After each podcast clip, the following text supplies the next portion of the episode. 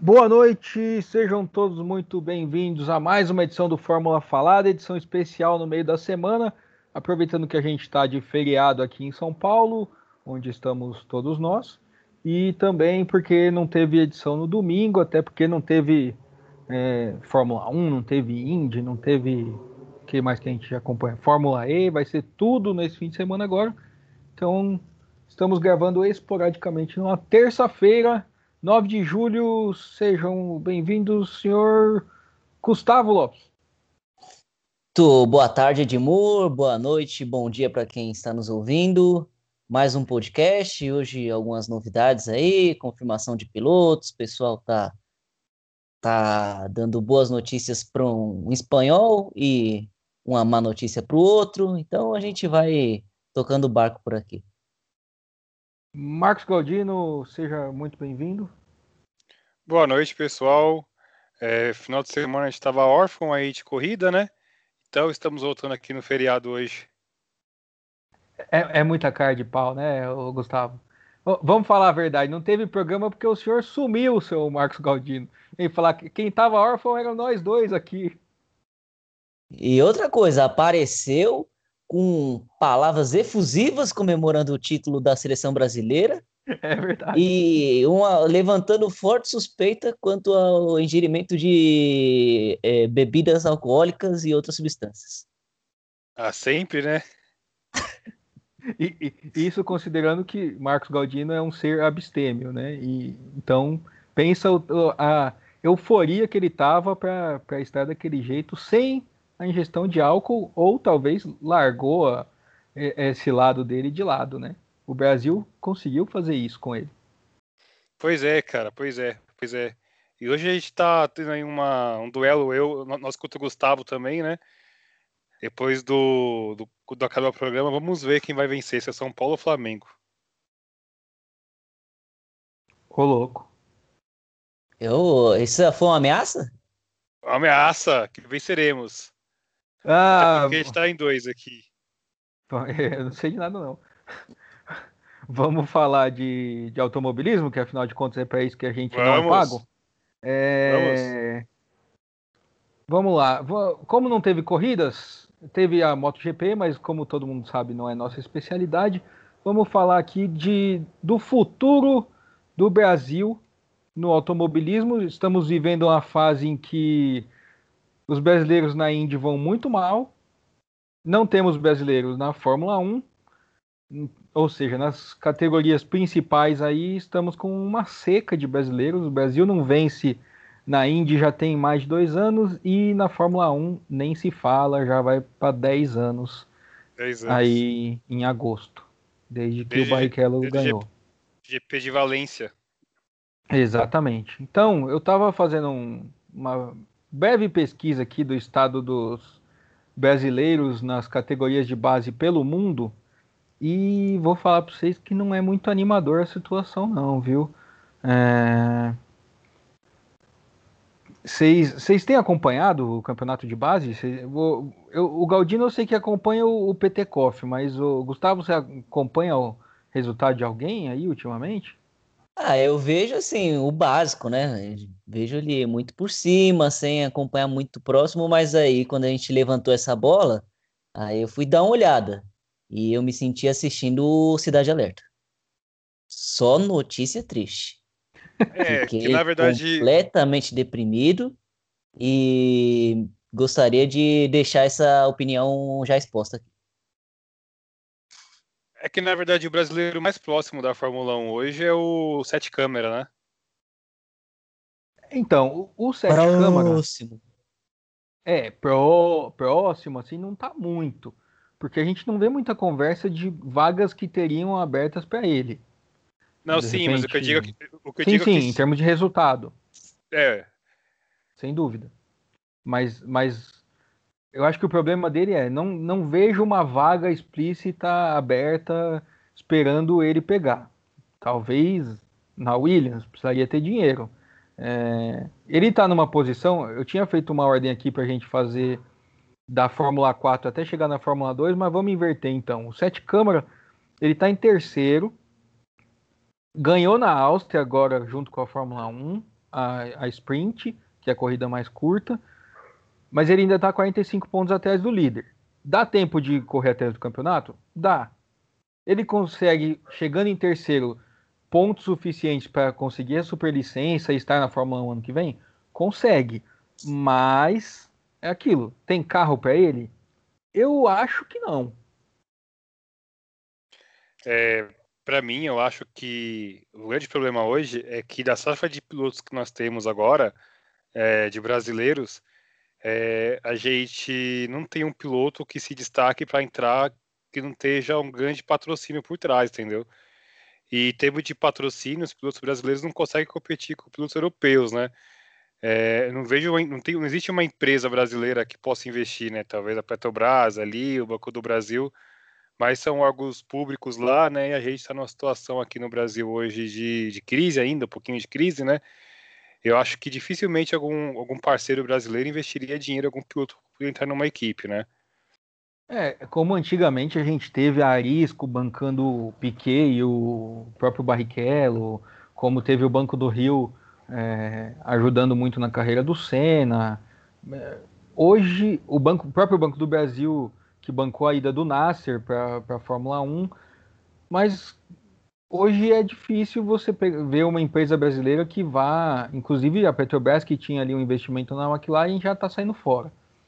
É, em termos de patrocínio brasileiro, acho que piora, é pior ainda do que um, um, uma, um, prospecto de desempenho por parte dos pilotos. Acho que alguém tinha que chegar na Fórmula 2 arrebentando, dominando de ponta a ponta, como é, o Senna dominou a Fórmula 3 inglesa, dominou não, mas ganhou bem. É, como tivemos pilotos muito bem na Fórmula 3000 internacional antigamente, que depois virou a GP2, que hoje é a Fórmula 2. Mas sem desempenho muito acima da média, vai ser difícil alguém chegar lá. É que assim, uma, uma coisa que depõe contra o, o Sete Câmara, se a gente pode falar isso, é a questão que o Edmur estava falando antes. Até acho que até antes, isso vem até antes dos patrocinadores, que é como está o grid hoje. Tem muito, é, ano passado, do ano, do ano passado para esse ano subiu Russell, né, que foi campeão, Norris e Albon. Então, são três vagas que talvez não, o patrocínio não seja o mais importante. Porque os caras foram bem na GP2 e tal, e aí conseguiram essa vaga na, na Fórmula 1. E aí o grid ficou ainda mais enxuto, porque você tem esses caras que são bons, que são talentosos, e você tem os pagantes, e aí a, a coisa ficou ainda mais apertada para quem vai subir para 2020. E aí, Não, se você olha, é, sei lá, tem só o Kubica, mas eu, é muito difícil dizer que a Williams vai querer, como você falou, pegar alguém cru ainda e, e, não pagante. São pouquíssimos lugares onde você pode enxergar que vá subir um piloto da GP2 para da F2 para o ano que vem. Não, não pagante, acho que de jeito nenhum. É... O, o caso do álbum, na verdade, é porque ele era um piloto já da academia Red Bull e do programa júnior deles tanto que eles tinham ele e o Ticton para subir, jogaram o Ticton lá no Japão e depois fritaram o moleque. É... E aí, piloto pagante que a gente tem hoje, que se não pagante, garante um bom patrocínio para a equipe, é o Kubica, que se sair vai entrar outro que leve dinheiro para Williams, não, não tem outra possibilidade. É o Sérgio Pérez, que o governo do México, o governo do México não, o, o pessoal da Claro investe um dinheiro. E o Lance Stroll, que é filho do, do, do dono da, da equipe. Não, não tem outro piloto que seja claramente pagante e que só está ali por causa de dinheiro. Né? O Giovinazzi está ali porque a Ferrari quer, porque ele é piloto da academia Ferrari também. Mas se tirar ele, vai entrar outro, de repente, da equipe da, da Ferrari. Estão falando no, no Schumacher. Enfim, é, é um cenário complicado, mas se a gente pega a base, falta subsídio também para que aconteça. Não é só não há Sim. vagas, né? Não, não há vagas, como eu estava dizendo, no, nos campeonatos do, de primeira linha, não tem brasileiro chegando perto de entrar. O único brasileiro que a gente tem hoje, de repente, num campeonato considerado top, né, o, do primeiro escalão, é o Enzo que tá, o, desculpa, o Pietro Fittipaldi que tá na DTM e não tá fazendo nada, tá numa equipe muito ruim, tá lá, em, no campeonato, e os dois da Indy, o Matheus e o Tony, que também estão na, na Ford, que não consegue montar o carro para correr no domingo, quase, né? Estão passando vergonha. É, e tem a questão também do. Aliás, até incluindo a questão do, do, do, do Sérgio, sete câmera, né? Que tem a questão da idade também, né? Ele tá para fazer acho que 22 anos, tá chegando numa idade que, digamos assim, o, o prazo de validade dele tá vencendo, né? É, a do Pietro, pelo que parece, assim, o pessoal da Haas, eles têm um. Até tinha comentado isso nas outras edições que o pessoal da Haas tem o interesse que ele consiga a superlicença, né? É, mas assim, eu não vejo a perspectiva que para 2021 isso aconteça, né? Para 2020 isso, pra 2020 é, isso aconteça, não né? Acontece. É, talvez 2021, não sei como, como vai ser o cenário até lá, né? Mas eu acho que, pelo menos assim, a curto prazo, a gente não tem nem, ninguém assim que se aproxime. Eu acho que a questão é essa que a gente estava comentando, né? Precisava de um piloto que seja assim é um talento muito bom para que, sabe, ele entre lá sem sem qualquer tipo de assim é, de parceiro que tenha necessidade de colocar ele lá, né? A gente não tem um piloto hoje que se destaque dessa maneira tão perto assim na Fórmula 1. Então, mas aí o Pietro, como que eles planejam dar superlicença para o Pietro colocando ele na DTM, sendo que a DTM só dá 20 pontos para o campeão que é um campeonato muito disputado de turismo, não de fórmula, e que ele não está nem entre os 10 primeiros, que sendo que o, de, o décimo já não ganha ponto, o nono ganha um ponto. E aí, mesmo que ele fosse campeão, que tivesse uma super temporada fora da curva e ganhasse, é, ainda assim ele não ia ter ponto, porque, porque o campeonato só dá 20. Então, então mas, mas até o que eu estava acompanhando do Pietro é que a Haas ela, ela, ela, ela, ela tenta é, conquistar esses pontos pelo tapetão, né? Eu, sinceramente, não conheço como é que funciona essa questão da pontuação, como é que eles fariam para poder fazer isso, mas uma das ideias da Haas é conquistar pelo tapetão. Não é fácil, mas eles têm essa. Tem, tem, tem, tem, tem, esse, tem essa, esse, esse plano, plano B também, né? Digamos assim. Ó, enquanto você falava, eu procurei aqui. O Pietro tem 35 pontos porque ele ganhou a World Series em 2017. Ainda assim, é, e esses pontos vencem ano que vem. Ele precisaria chegar em quinto no campeonato da, da DTM e ele tá de 15 para baixo. Não vai rolar.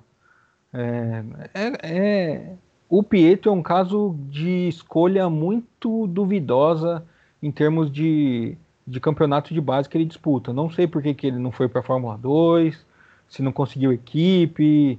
É, ele planejava o ano passado fazer a Indy que dá ponto e a Super Fórmula do Japão que dá ponto. Também aí no fim ele teve aquele acidente feio. Tudo bem aí? Ele, ele teve aquele acidente feio e, e não ficou metade do ano parado, mas aí colocar ele na DTM esse ano é, não, não vai conseguir marcar ponto. É, então é uma questão de adaptação aí também, né? Hum. São carros completamente diferentes. Exatamente. E vai ter tempo para fazer esse tipo de, de mudança? Acho que não. É, mas assim, talvez, talvez a Haas seja o único lugar que você consiga enxergar um, um cockpit ali em aberto, né? Pelo, os dois, aliás, nem o Magnussen nem o Grosjean são pilotos garantidos para o ano que vem, não. Talvez seja um, uma via de entrada aí para a Fórmula 1.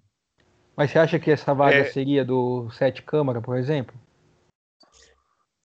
Ah, hoje eu não sei, assim.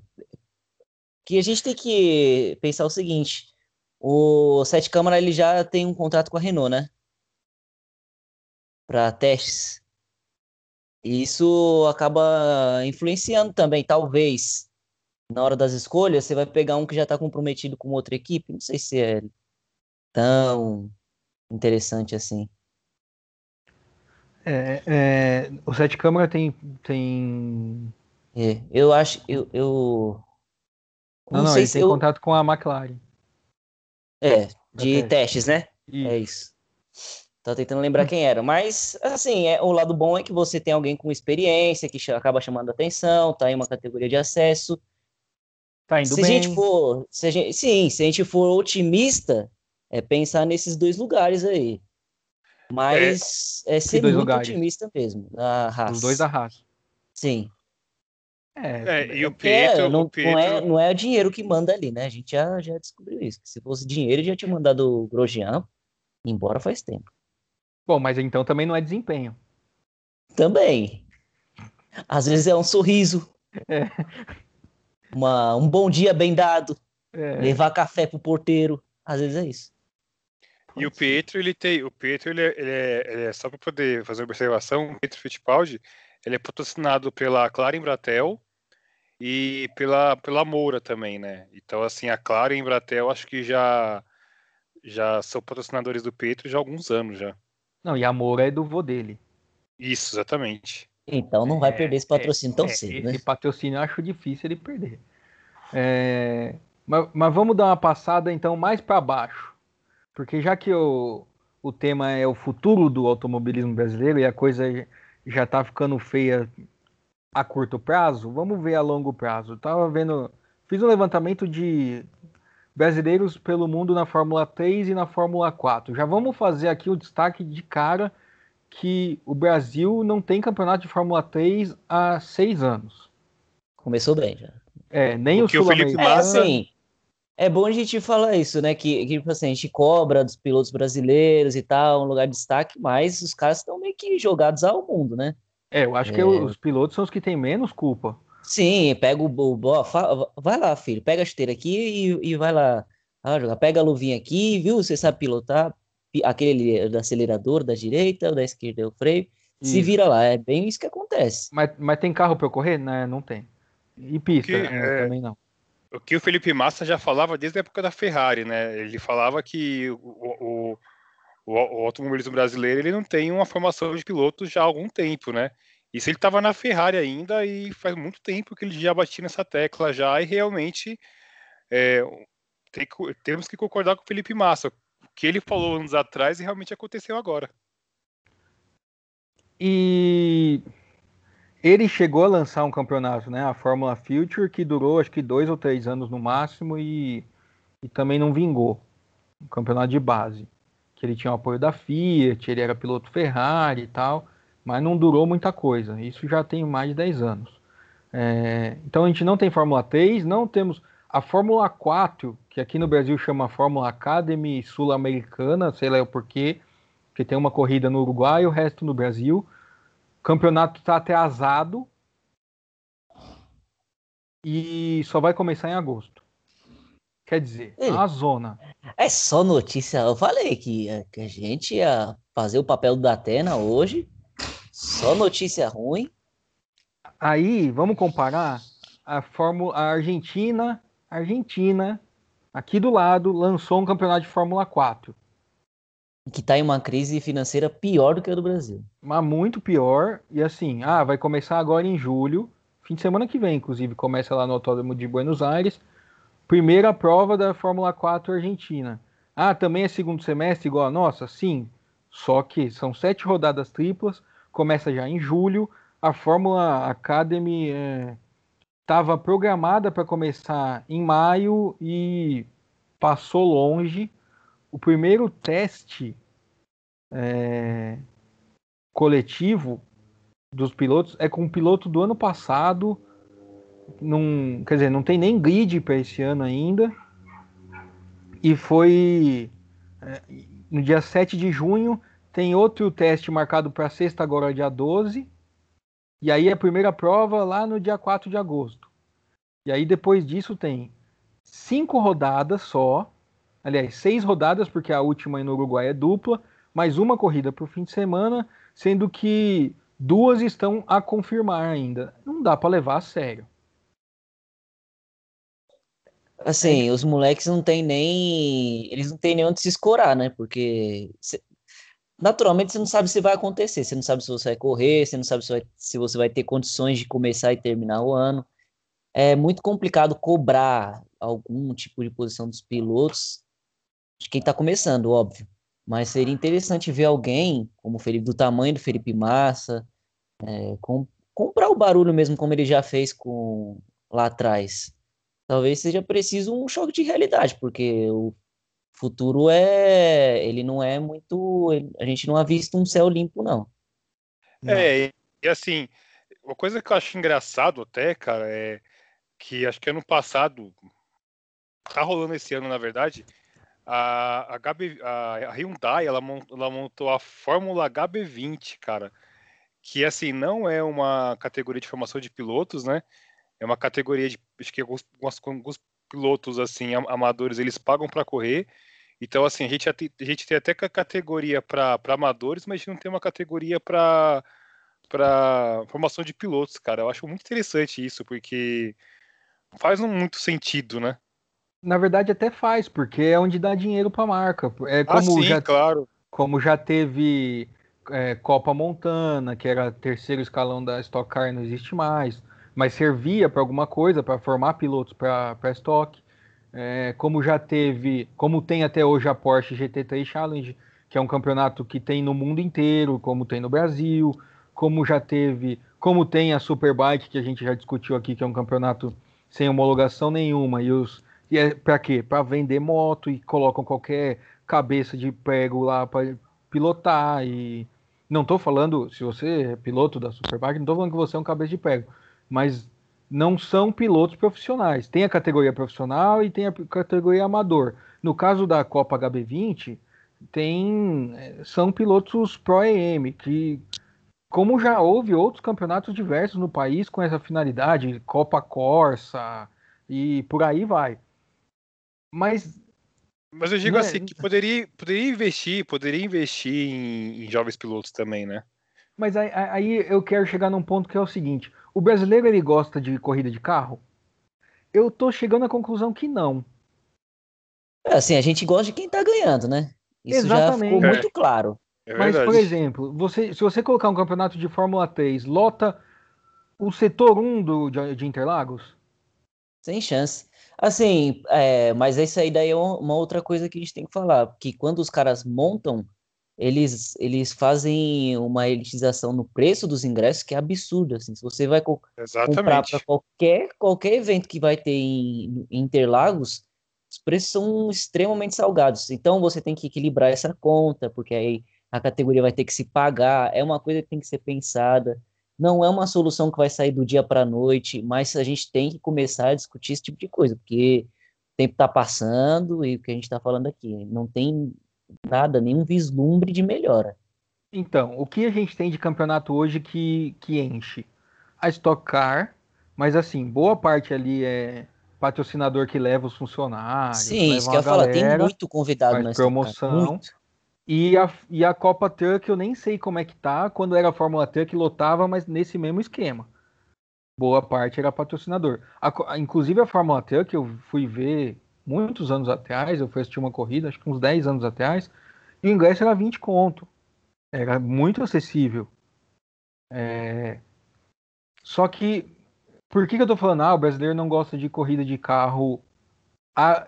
só de ver a corrida de carro. Se a gente pega os Estados Unidos tem a NASCAR. Cara, a NASCAR tem quase 50 corridas por ano. Tem 40 corridas por ano, vai. Todas lotam. Tem, tem autódromo que é tradicional que tem duas corridas por ano.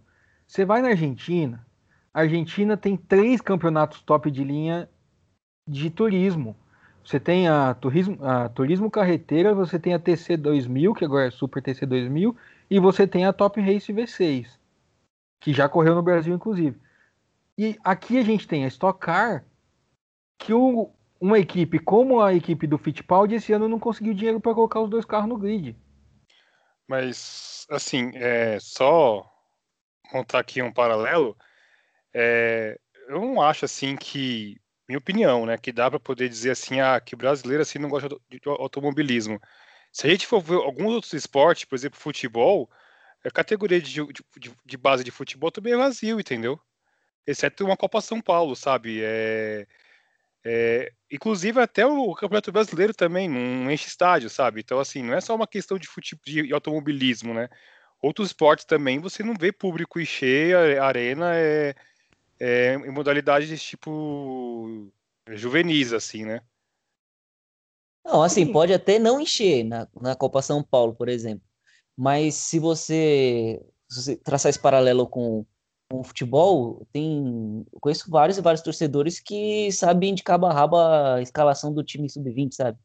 Acho que assim, futebol é a parte, igual muito, tem muita gente que é, fala que futebol exatamente. é um caso a parte. Mas, então, de, mas a gente precisa começar. Eu acho que o caminho é esse mesmo, é incentivar a, a coisa, assim, é você incentivar o cara a levar o filho dele, sabe, passar essa mensagem para frente a gente tem que ter algum tipo de start, porque está muito parado ainda. A gente não tem uma via de, de saída ainda não. não muitas vezes muitas vezes a pessoa nem conhece o que está acontecendo ali, né? Porque ele vê que está na televisão, aí ele vê lá por Stock Car. Então, assim, na cabeça do cara que, assim, que não vive o dia a dia, no, a única categoria que tem aqui no Brasil é Stock Car, entendeu? Então, assim, muitas vezes acontece algum evento pode acontecer algum evento que o cara não fica nem sabendo. Então, o Grande Prêmio do Brasil não tem esgotado. Antigamente, conseguir o ingresso para o Grande Prêmio do Brasil, nos anos que estava o Rubinho, era inferno. Abril você tinha que comprar, porque senão você não, não conseguia. Isso que agora a compra é pela internet, né? Então, teoricamente, é, a venda é mais fácil, né? Sim, é, mas... mas... aí você vai se deslocar para Interlagos, é, sendo que não tem brasileiro já vai estar tá definido torcer. até lá. É. Mas aí até no que o Gustavo comentou, porque assim. É, é, é, é aquela coisa que da época do Gustavo Kirten também, né? O Gustavo Kirten, tipo, ele, ele começou a ser número um do tênis ali, muita gente passou a se interessar pro tênis, né? Então, assim, é, o que me parece do brasileiro é que ele gosta de alguém que esteja lá na vitrine, que seja assim o melhor, que seja o piloto que seja campeão, entendeu? Que isso pode causar interesse, né? E hoje, assim, a gente não tem ninguém que não, não tem ninguém ponto, né? Nem ninguém é. aqui, não tem ninguém lá. Isso é indiscutível.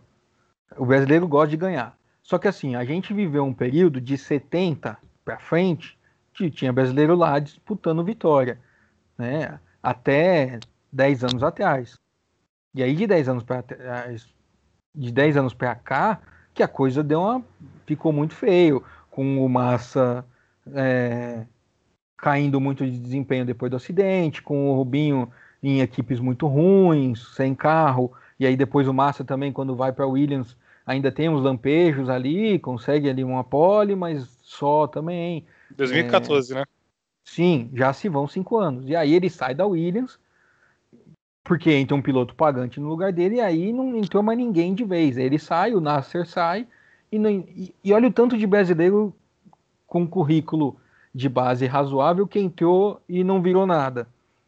Pisônia. Assim, agora, agora eu vou fazer um, um, uma crítica. Agora, agora essa é única e exclusivamente aos pilotos. A gente perdeu também muito tempo com pilotos que eles não conseguem é, ter nenhum tipo de carisma, assim, eles não conseguem ser aquele, aqueles caras que, que o público gosta, sabe? Que você acompanha a carreira do cara porque ele tem algum tipo de, de chamativa ali. Eu, nem o Massa, eu, pensei que o Massa fosse esse cara, mas enquanto ele estava ganhando, ele, principalmente aqui no Brasil, porque ele passeava aqui em Interlagos quando ele tinha carro. E, mas ele não conseguiu ser esse cara também. Ele não conseguiu. Aí também talvez seja isso, de que enquanto ele quando ele estava ganhando, beleza. Quando ele perdeu, descambou a coisa. Mas eu acho que não é nem só um problema da torcida. Eu acho que ele não consegue ser um cara carismático ali, que consiga trazer para ele o público, sabe? Com, com as coisas Como bestas o Rubinho aí. Era. Sim, o Rubinho nunca, o Rubinho não teve essa chance de ganhar igual o Massa teve em 2008. O não Rubinho mesmo. teve. Né? Mas ele mesmo assim, sabe, ele levava na esportiva as brincadeiras com ele e tal, e ele é um cara que todo mundo gosta. Todo mundo. É, demorou um pouco, né? É, aliás, aliás, assim, aliás, o, o Rubinho, ele é um, é um exemplo para mim, porque ele é um, ele é, ele é um cara que eu acho que é um dos maiores injustiçados do esporte brasileiro, né? Porque, assim, é, a massa, assim, do Brasil inteiro conhecia o Rubinho na Fórmula 1 e muita gente que não, sim. Acompanhava a Fórmula 1 por acompanhar, tascava o pau no Rubinho e eu, eu nunca achei que, tipo, foram justas essas, essas, essas, é, essa, essas críticas que o Rubinho levou, né? Muito por conta disso, porque aqui no Brasil é assim, se o cara não for um Ayrton Senna um Pelé, ele não presta, entendeu? Eu acho que isso é, é, uma, é, uma, é um grande problema de nós como os brasileiros mesmo, entendeu? De, de tipo, de querer a perfeição em tudo. O cara deu azar de estar do lado só do melhor de todos os tempos. O maior vencedor de todos os tempos está do lado dele. Né? Ele é um piloto pior que o Coulter? Não é. Ele é um piloto pior que o Massa? Não é. E, e quantos outros passaram ali é, ganhando prova em outros carros, mas que, sabe, que o Rubinho era um piloto melhor. Ah, ele tinha uma zica danada, o carro quebrava quando tava para ganhar também, tinha. Faltava mas em termos de. Putz, essa daí então. Mas em termos de piloto, ele é um baita piloto, tanto é que olha a adaptação do cara. O cara sai de um carro de Fórmula 1, senta no Stock Car e é campeão. E eu, esse ano tá disputando o título de novo. Não, não dá para questionar o talento do Rubinho.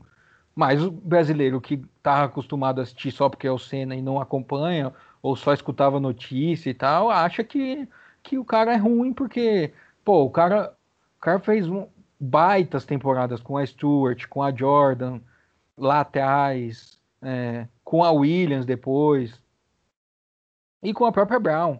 É, com a Brown ele não tinha o mesmo carro do Button. É, todo mundo sabe disso, todo mundo sempre soube. E, e, ele não tinha nem contrato pro ano inteiro, e mesmo assim ele foi lá, ganhou duas corridas, chegou em, em terceiro no campeonato, foi bem para burro. É, mas é, as pessoas não veem isso. E é isso que o Gustavo está falando, de, em termos de carisma. Quem tinha tudo para ser esse cara, jogou tudo pela janela, que foi o Nelson Piquet. Exatamente, eu concordo. Que, aliás, a carreira dele, é, antes dele chegar na Fórmula 1, quando ele corria aqui na base, já, já mostravam lá o, o, o Nelson pai, pô, tá aí meu filho, em alguns anos vai desafiar o Schumacher, entendeu? E podia continuar muito tempo na Fórmula 1 ainda, né? E a gente sabe por que não continuou, né?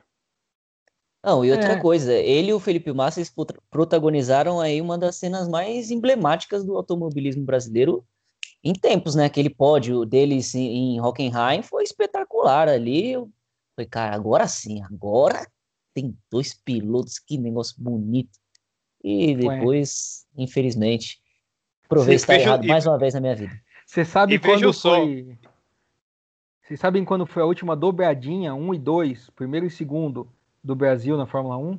Foi o Nelsinho Piquet e o Roberto Pupo Moreno, eu acho, em 89. 90. Não engano, 90, isso. É. Foi de Benetton, não foi? Exatamente. de Benetton. 29 anos. É só isso. Parece que foi ontem. o, o Gustavo não tinha. E aliás, nascido. Eu não era nenhum projeto ainda. Não. Nunca aliás, fui, aliás. Brincadeira. E aliás, quem tirou a, quem tirou a vaga do, do Nelson Piquet na Renault foi o Grosjean. É, quem tirou a vaga do Nelson Piquet na Renault foi o Nelson Piquet. Foram as mutretas, né? É. claro. Agora, e ele também não apresentou muito resultado na Renault.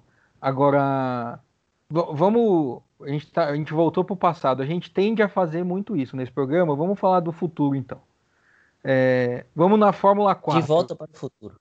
De volta para o futuro. Na Fórmula 4, a gente tem brasileiro em três categorias. Na italiana, que aí finalmente temos alguma coisa acontecendo. E é o Gianluca Petekoff, que é brasileiro, piloto da academia Ferrari, está liderando com sobra, 43 pontos na frente faltando quatro rodadas triplas, ou seja, 12 corridas. O próprio Petekoff está disputando o campeonato alemão, ele tem uma vitória, mas está 22 pontos atrás do líder.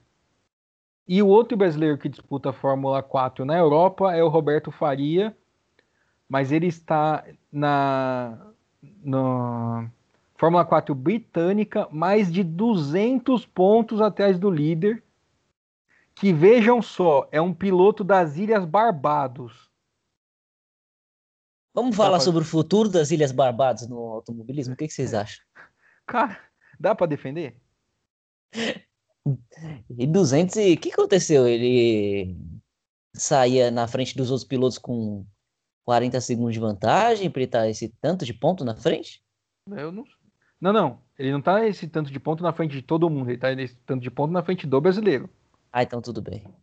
Né? O problema aí não é ele, é o nosso. Tudo bem. É... E então... o Enzo Fittipaldi? Não, o Enzo Fittipaldi está na Fórmula 3. É, aí a gente muda então para a Fórmula 3. Aí, aí talvez esteja mais deprimente, viu, Galdino? Você não devia ter perguntado. Fórmula 3. Na Fórmula 3 britânica, onde já reinou Senna, uh, Rubinho, Gugelmin, não tem brasileiro. Aí a gente vai para um mercado que tem crescido, que é a Fórmula 3 asiática e a japonesa, não tem brasileiro nenhuma das duas. Aí a gente chega na W Series, que é a Fórmula 3 feminina, também não tem brasileiro. Tá indo bem, né? Aí chega na Eurofórmula. Tinha dois brasileiros, o Guilherme Samaia, que desistiu do campeonato sem pontuar, e o Christian Han, que é um, ele é oitavo atualmente. O melhor resultado dele foi um quarto lugar, que foi domingo agora. Tá longe de ser campeão também. Fórmula. Mais campeonato de Fórmula 3. A Fórmula Esse Renault... silêncio é o que passa é, nos nossos corações nesse momento. Eu, eu tô esperando alguém me ajudar, mas vocês estão na... Tô, tô, tá só deprimindo mais, né? Aí, tá, aí tem... temos, um, temos um lampejo. Na Fórmula Renault Eurocup, o Caio Collet é o melhor estreante. Eles disputam dois campeonatos lá, o, o regular e o de estreantes. O Caio Collet lidera o campeonato dos estreantes e ele é o quinto no geral. E o melhor resultado dele foi um terceiro lugar. E o ele... brasileiro. Ele foi o melhor estreante em quatro das oito etapas até agora. Então, Isso é um alento para os nossos corações. Sim. E o João Vieira, que é outro brasileiro, ele é o terceiro melhor estreante, oitavo no campeonato e já conseguiu dois pódios. Um segundo e um terceiro. Vamos lá, aí, tem também, tem também o. Vocês conseguem. O, o Pedro Piquet também, eu acho que ele tá, tá na Fórmula 3, eu acho. Tá, tá. Vamos, vamos chegar lá, que é a Fórmula 3 mais importante. Aí na Fórmula Regional, que é a antiga Fórmula 3 europeia, o Enzo Fittipaldi está disputando, ele é o segundo 30 pontos atrás do líder, que é o dinamarquês, e tem um outro brasileiro que é o Igor Fraga, que ele é o sexto, mas já está 110 pontos atrás, já está lá para trás. Ou seja, o melhor, os melhores aí, em termos de colocação de campeonato, o melhor é o Enzo e o Caio Collet, que está em quinto, mas é o melhor estreante. É um campeonato que tem essa peculiaridade de, de os pilotos ficarem dois anos ali. É, ele foi campeão da Fórmula 4 francesa ano passado, né? Sim, isso. O Caio, e só pra gente não passar batido, ele é a aposta do Felipe Massa como próximo piloto da Fórmula 1 brasileiro. Só que a projeção do próprio Caio é que ele só chegue lá em quatro ou cinco anos. É, tá longe ainda. Não, isso sem dúvida. É, é. Na Fórmula, aí tem a Fórmula 3 da FIA, que é a antiga GP3, e aí temos o Pedro Piquet, que estava em terceiro no campeonato até a semana passada, mas aí fez uma rodada horrorosa na Áustria, não pontuou, caiu para sexto, e ele tem dois pódios na França e só também. E junto com ele está o Felipe Drogovic, que está muito, mas muito mal no campeonato. Ele que foi. Ele veio o ano passado é, da Fórmula. Eurofórmula. Da Eurofórmula. E, mas esse ano ele está muito mal, ele não marcou nenhum ponto na Fórmula 3. E ano passado ele ganhou 14 das 16 corridas que teve.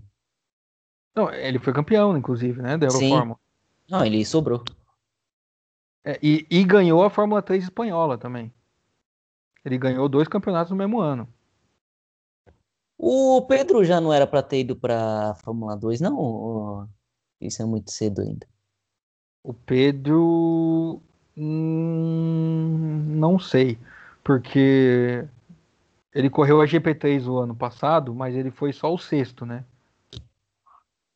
Então, acho que mantém ele ali e. Mais um ano de rodagem, né? É. Agora. Tá difícil. Esse é o cenário da Fórmula 3. É, o Felipe ainda não pontuou esse ano, né?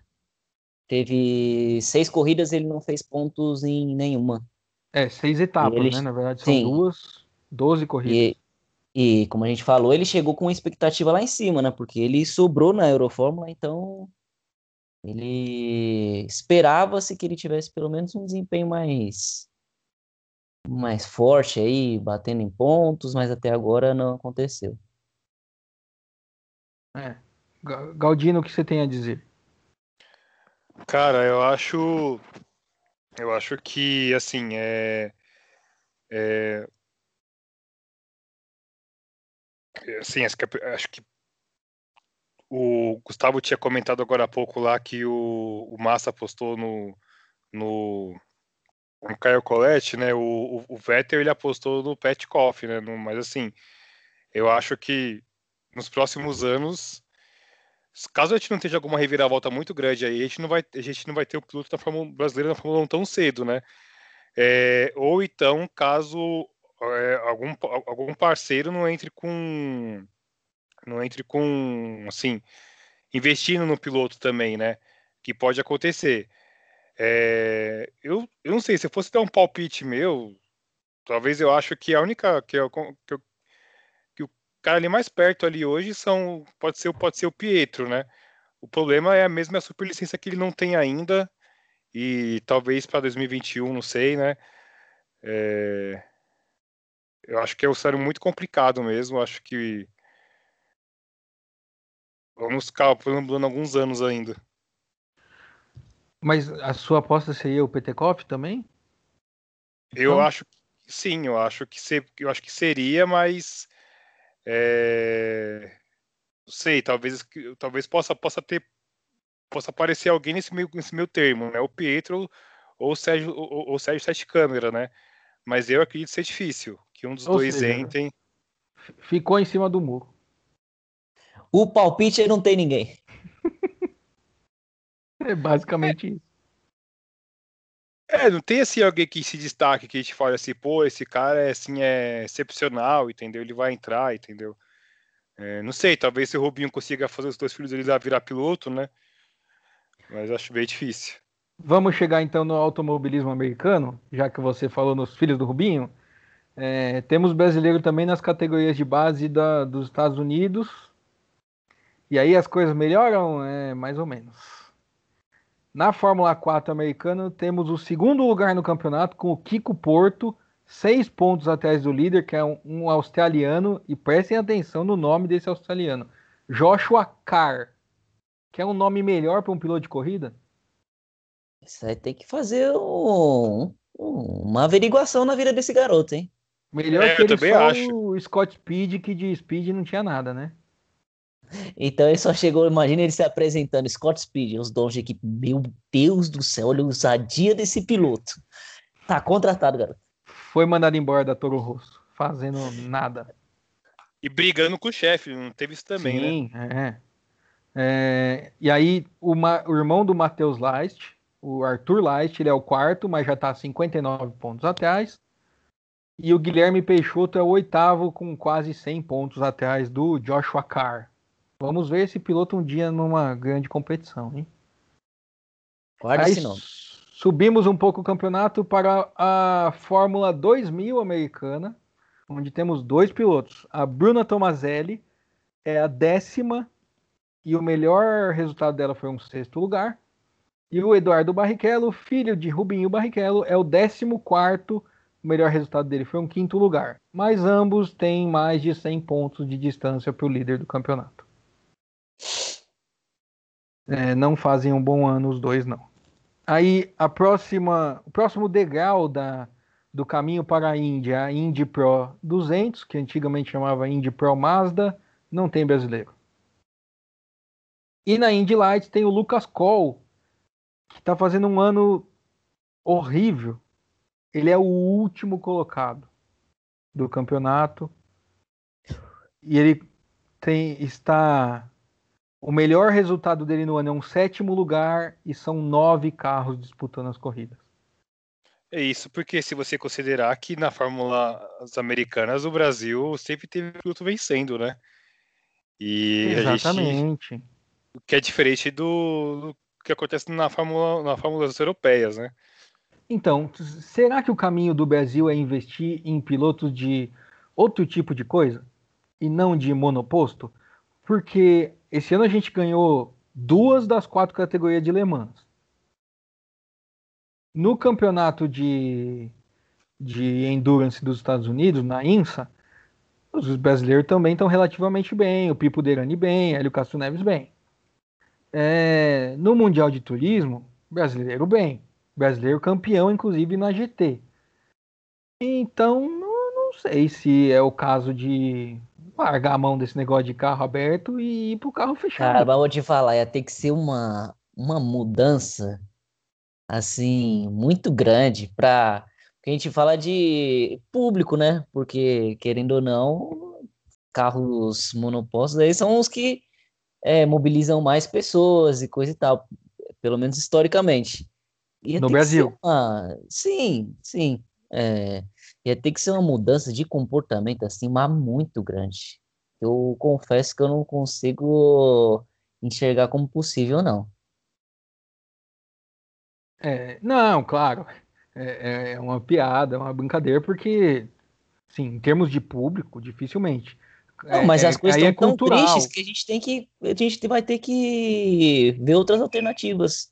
É, piloto de carrinho de rolemã, piloto de skate. É piloto que fala?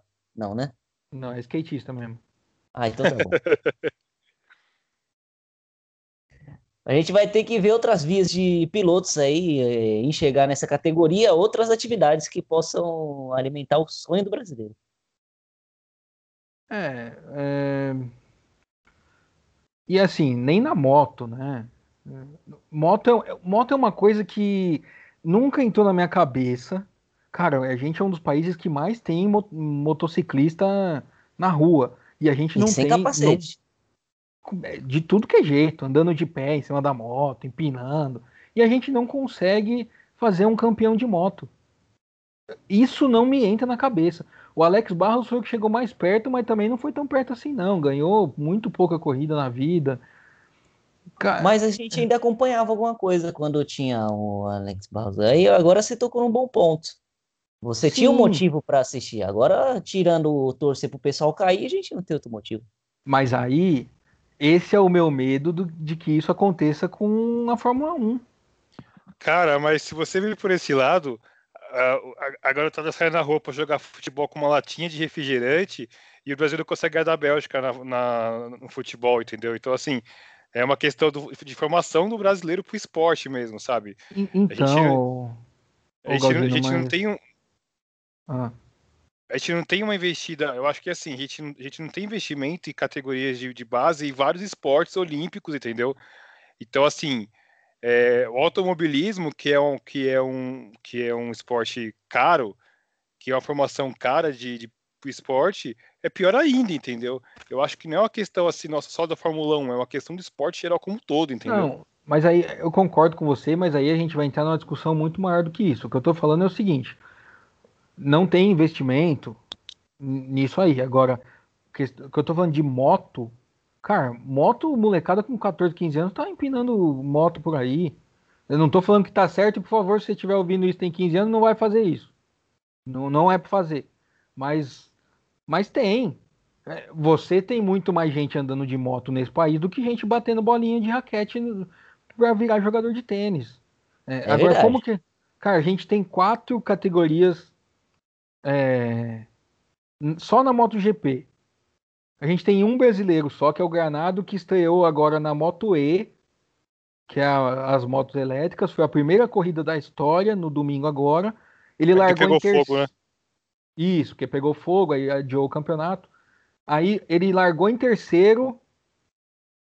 A corrida é curta, porque a moto elétrica não tem muita autonomia, então ele larga em terceiro, cai para penúltimo na largada, porque largou muito mal, um cara meio deu uma espalhada em cima dele, vem conseguindo ganhar posição, chegou em oitavo, se não me engano, e estava vindo brigar na frente, mas aí o, um cara se arrebentou e deu bandeira vermelha e acabou a corrida com faltando duas voltas. Mas é o único. Tem um brasileiro também. Aí a gente vai para Superbike. Tem um brasileiro na terceira, cade... na terceira categoria, que é a Super Sport 300. É... já pego o nome dele aqui. Que ele não tem ponto esse ano, mas conseguiu marcar uma pole position no domingo, mas também largou na pole e não fez mais nada, abandonou e não terminou a corrida, não marcou ponto de novo. Então, como que se no se no automobilismo tá ruim, na moto tá muito pior. Porque não tem nada. E assim, a gente tem um público cativo de moto no Brasil sim, tanto que até hoje é, as três corridas, as quatro corridas agora são transmitidas no, no Sport TV, porque tem público. Se e você assistisse... pode entrar, pode entrar no Twitter na hora que tá passando essas corridas e os assuntos mais falados sempre tá lá MotoGP. Sempre. É Sim. batata. E a gente não consegue formar ninguém. É, é essas coisas que eu fico meio me dá um desânimo com relação ao ao automobilismo. Ó, o nome do brasileiro é Tom Kawakami, que está na 300 da moto. E, e é isso que eu estou falando. Tem público, tem tem marcas, tem muito mais marcas investindo nos campeonatos locais do que nos de carro, mas não tem piloto. Esse nosso episódio aqui tá mais triste do que aquela vez que o Chaves foi chamado de ladrão por todo mundo lá na vila. É, ah, e, eu, e, e, e, o Pogip França também, né? Nossa, esse aí acho que ainda. Porque não, ali, mas ali, ali aqui, estava, estava, estava revoltado. Não, aqui a gente está falando de, do possível da falta de futuro para o Brasil no automobilismo. Ali a gente estava falando que o automobilismo acabou. Sim. É, é, é, não ia mais ter corrida praticamente. Então, e aí, é, é, falando sobre ainda sobre essa questão de cultura do brasileiro não ter formação de base na moto, é a mesma coisa. O americano ele não tem a formação para o monoposto. Né? A categoria dos Estados Unidos é a NASCAR, e o que enche estádio é NASCAR e ponto. A Índia já foi grande, mas hoje não é. Como não é muito difícil ter um piloto americano com interesse em virar piloto de Fórmula 1 o Rossi tinha esse sonho, mas quando chegou lá viu que não era bem o que ele queria, já migrou para a Indy rapidinho. Mas será que isso é um problema? Para os Estados Unidos não é. E, e, aí eu volto na questão da Argentina ter três campeonatos fortes, tem corrida quase todo fim de semana, e aqui tem a, a Stock Car com corrida uma vez a cada 40 dias. Se a gente tivesse um, um automobilismo local forte, talvez não ter pilotos na Fórmula 1 não fosse tanto um problema. Mas a gente também não tem. É. é. É, assim, o principal aqui, não é? Acho que a gente chegou num consenso agora que o problema não é principal problema, não é nem você não ter um, uma, um piloto na Fórmula 1 ou na Indy disputando. Acho que o, o, pior de tudo é você não ter um campeonato é, é, nacional que fomente algum tipo de, de, de cultura mesmo, de acompanhar, de ficar ali, é, se interessar pelas corridas, de saber, sabe, ter um, um, sabe, ter um acompanhamento, esse tipo de coisa que mais me, me, incomoda, assim, não é nem o fato de não ter um piloto é, nas grandes, nas grandes, é, é. ai gente, na, nas grandes corridas aí, mas o fato de não ter um, é, esse acompanhamento é o que mais me deixa emputecido, se é que existe essa palavra. Mas tem uma Ai. pergunta minha para vocês agora. É, para que serve a CBA, então? Para ganhar dinheiro. Sim, mas assim, todo o esporte, para que serve a CBA? Além de ganhar dinheiro, para o esporte. Não, não, para ganhar dinheiro. Você perguntou para que, que serve. Não, não, não tem bem, que mas... setorizar a pergunta. Não, não, Não, mas, mas assim. Para recolher taxa, é assim. Eu sei, sim, mas eu sei assim, mas eu, eu, eu não tô pensando no direito, eu tô pensando no esporte. Assim, eu consumidor de esporte, para que você vai CBA? Para nada. A então, CBA. Não, nada. a CBA serve para dar punição três horas depois que a corrida acabou. E depois reverter com quantos dias de atraso? Com dois Cara, meses. Porque, porque se você for pesquisar no histórico de qualquer piloto brasileiro que fale, que fale do futuro de Fórmula 1, os caras vão colocar a CBA no meio criticando, cara. É o Rubinho, o Felipe Massa já vi falando sobre isso várias vezes, entendeu? Eu, é... eu concordo que haja uma parcela de culpa na CBA, mas eu acho que não é a culpa exclusiva da CBA, porque a CBA não é organizadora de prova, a CBA é um, um órgão é, que regulamenta, é um órgão arbitral. É, é, porque a gente pensa muito em, em, futebol. Claro, a CBA podia tomar ações para fazer isso, mas falta organizador de prova, falta alguém que vá organizar uma, um campeonato, empresa, esse tipo de coisa. É, em esquema de liga, a NASCAR não é organizado pela, pela Associação de Automobilismo do, pela Confederação de Automobilismo dos Estados Unidos, né? Como a Fórmula 1 não é organizada pela FIA, é pela FOM, né? Sim, Como... mas aqui no mas aqui no Brasil funciona completamente diferente, né? Pois é, mas aí não vai funcionar também, porque sabe, os campeonatos que existem é, em paralelo sempre foram organizados Tá tudo bem aí, Gustavo? Tudo bem, você? Como é que tá? Tudo certo. O, os campeonatos são organizados pela, por exemplo, a Stock Car pela Vicar, a Fórmula T que foi durante muitos anos pelo Aurélio e depois que ele morreu aí que depois viu essa bagunça e hoje é, nem sei quem está organizando a Copa Truck depois da dissidência.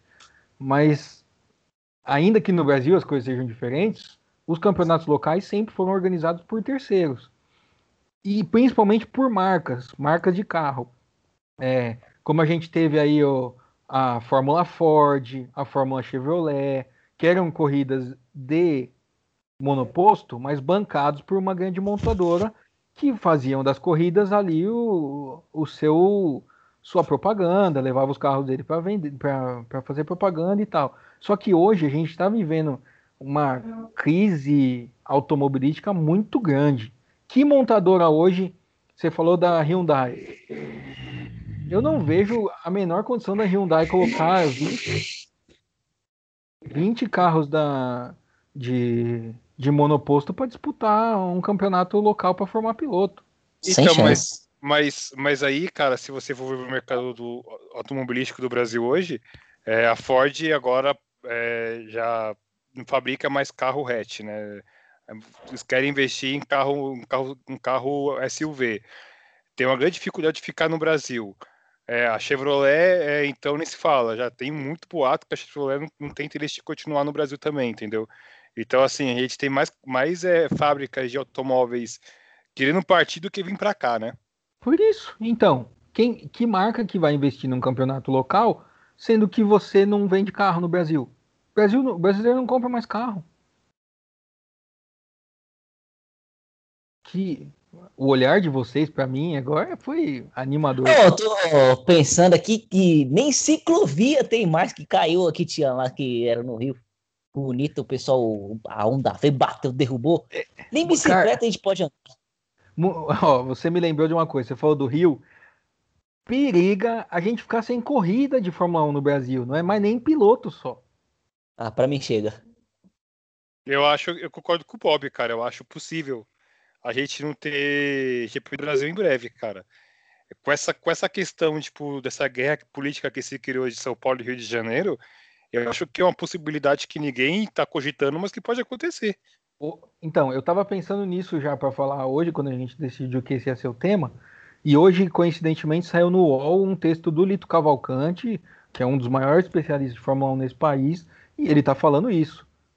O risco é não ter nem lá nem aqui. Eu acho, não ter acho muito possível. Acho muito possível, entendeu? Eu acho que se, se, isso acontecer, vai ser por uma picuinha política. E eu acho que realmente pode acontecer, cara. Eu acho que a tendência é que não aconteça, viu?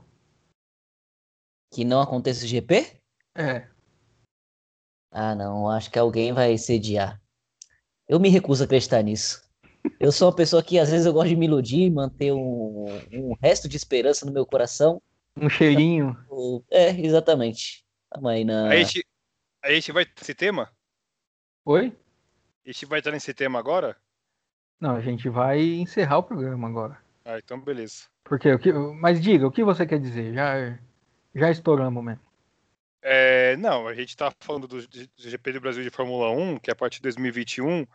É, o que eu estava vendo é que parece que São Paulo não paga aquela. O, o São Paulo não paga aquela quantia que os outros, os outros é, GPs pagam para a FIA. Sim. É, porque foi um acordo lá atrás que São Paulo fez com, com o Bernie Eccles.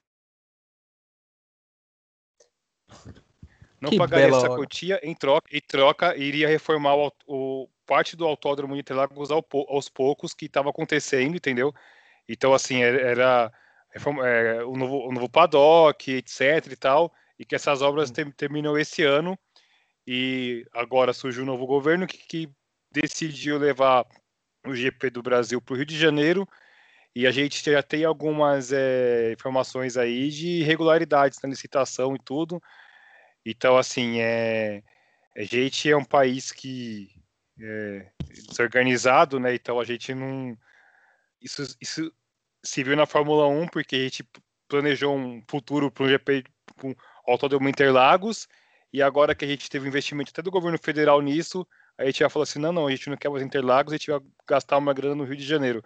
E, sinceramente, eu acho que é, é uma crise não só aqui no Brasil, que tem vários GPs fora, várias pistas fora do Brasil, que elas não estão correndo sério risco, que é o caso de Silverstone, se eu não me engano, né?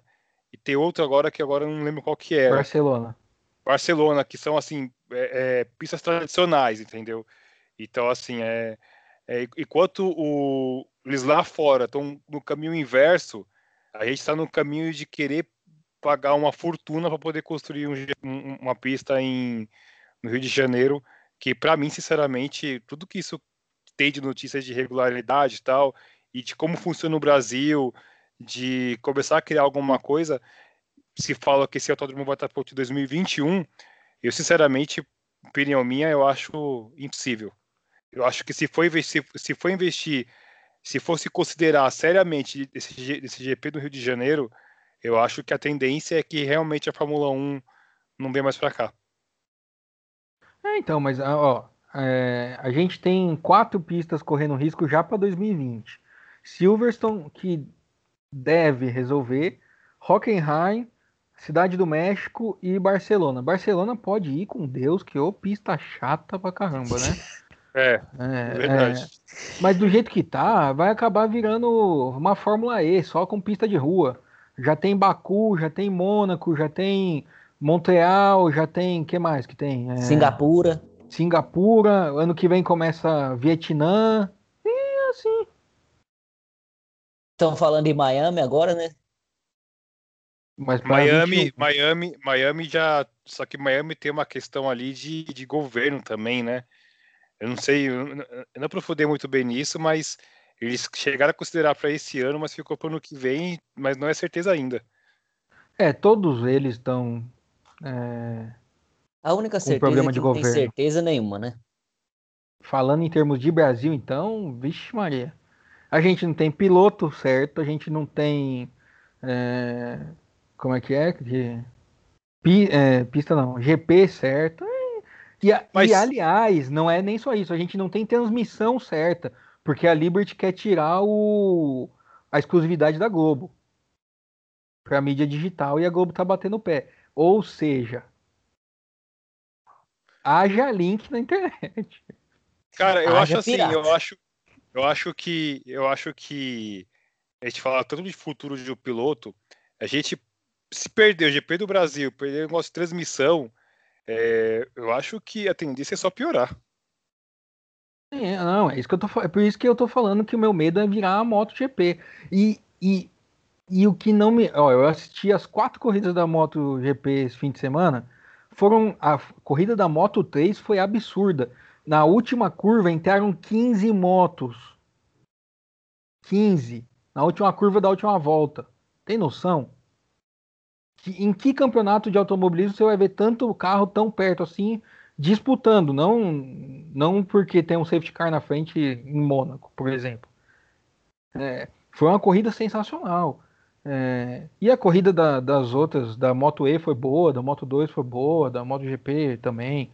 É, são corridas muito boas, por isso que tem um público cativo, mas a gente não forma piloto.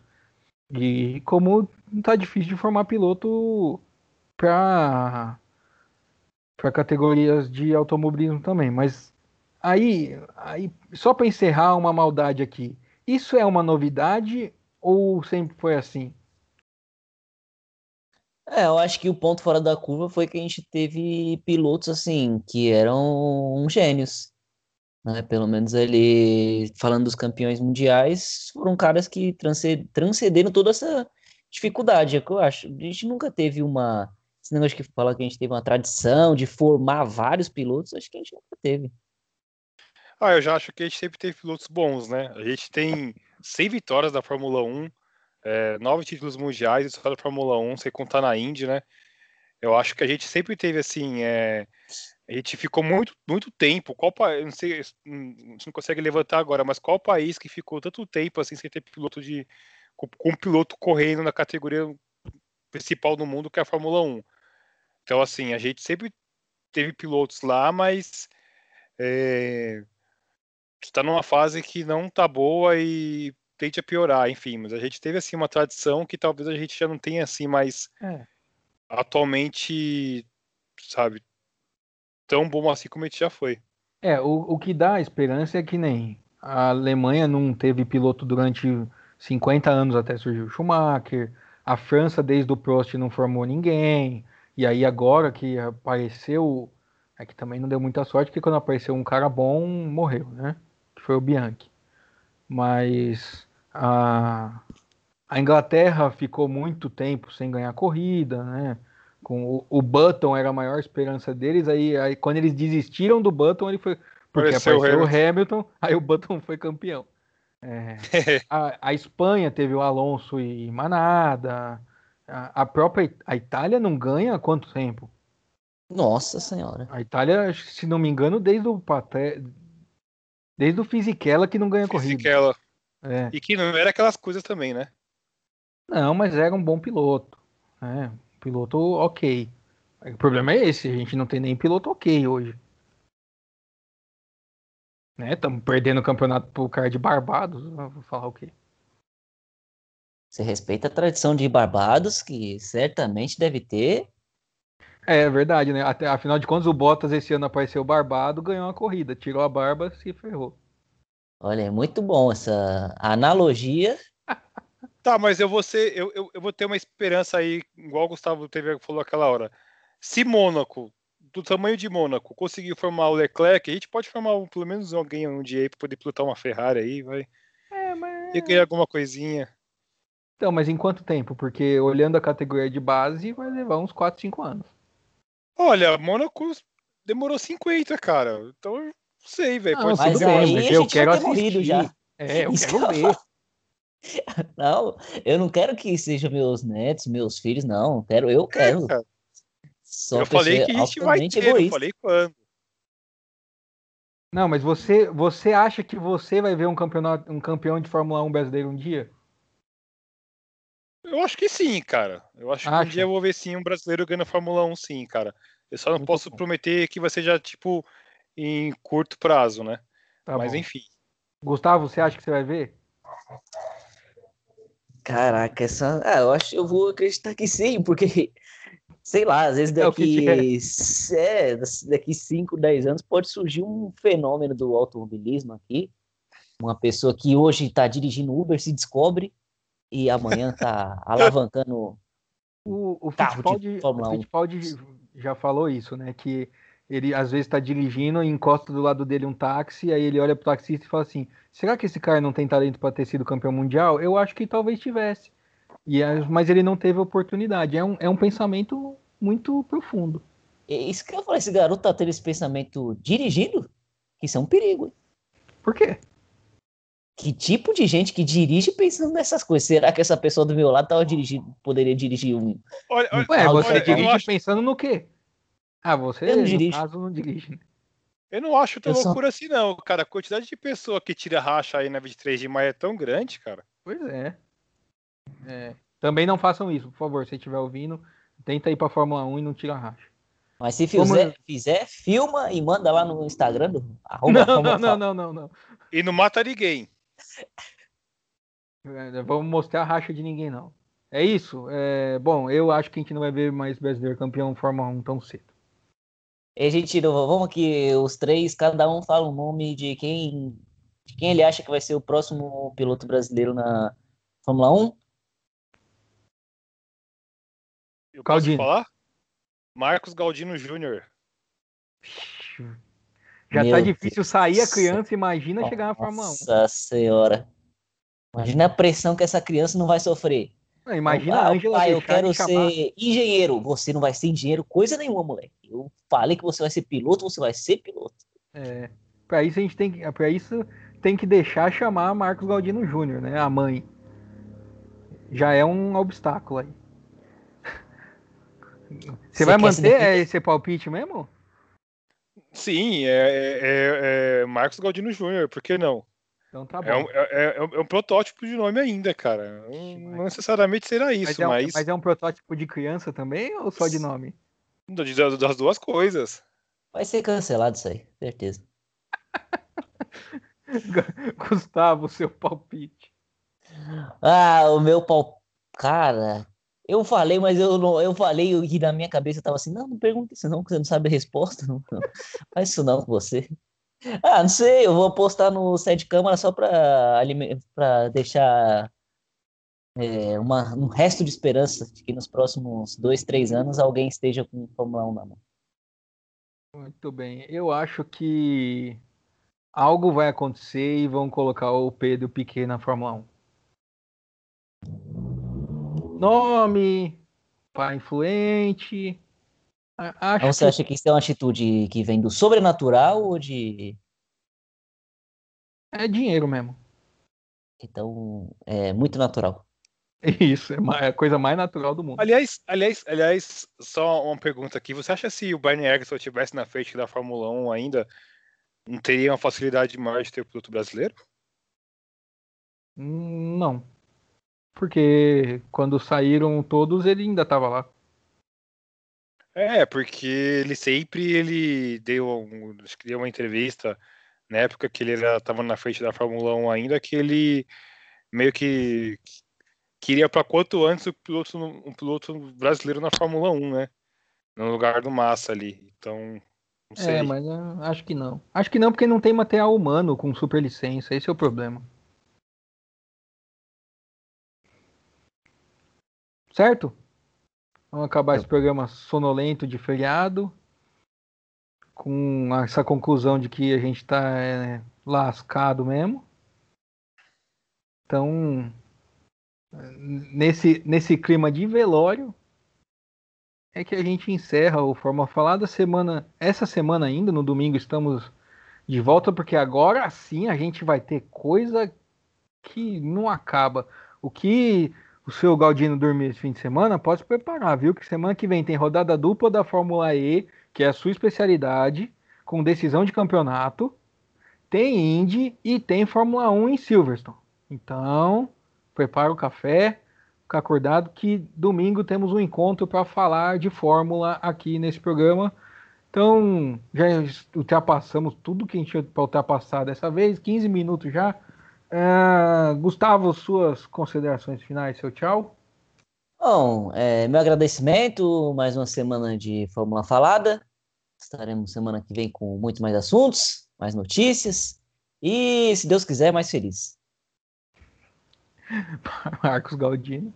Uma boa noite a todos, né? A gente só fazer um último comentário é que hoje a McLaren, para tristeza de alguns fãs da McLaren, anunciou que vai continuar com o Carlos Sainz e Lando Norris para 2020, né? É, então, a primeira dupla de pilotos confirmados, né? Uma boa noite a todos aí, então nos vemos no próximo final de semana. a quem viu o Instagram da McLaren, eu compactuo com a pergunta do Lando Norris na, no Instagram, que perguntou, mas tinha mesmo que manter o Carlos? É. Eu, eu mantenho a resposta que o cara deu para ele. É, cara, vai por mim. Esse é o melhor espanhol que você pode ter como companheiro. Então aí, semana que vem a gente está aqui para ver o que, que o Norris vai aprontar em Silverstone, seu GP de casa, e para ver se o Vettel vai manter a escrita e ganhar na casa deles. Palavra dele ano passado, na casa deles. Será? Domingo que vem a gente descobre e os dois aqui já estão balançando a cabeça e a gente já imagina o que vai acontecer. Então, semana que vem a gente volta com o campeão da Fórmula E e a revelação, não esquecemos, do piloto preferido de Gustavo Lopes. A quem nos ouviu até agora, muito obrigado. Até a semana que vem. Abraço e tchau.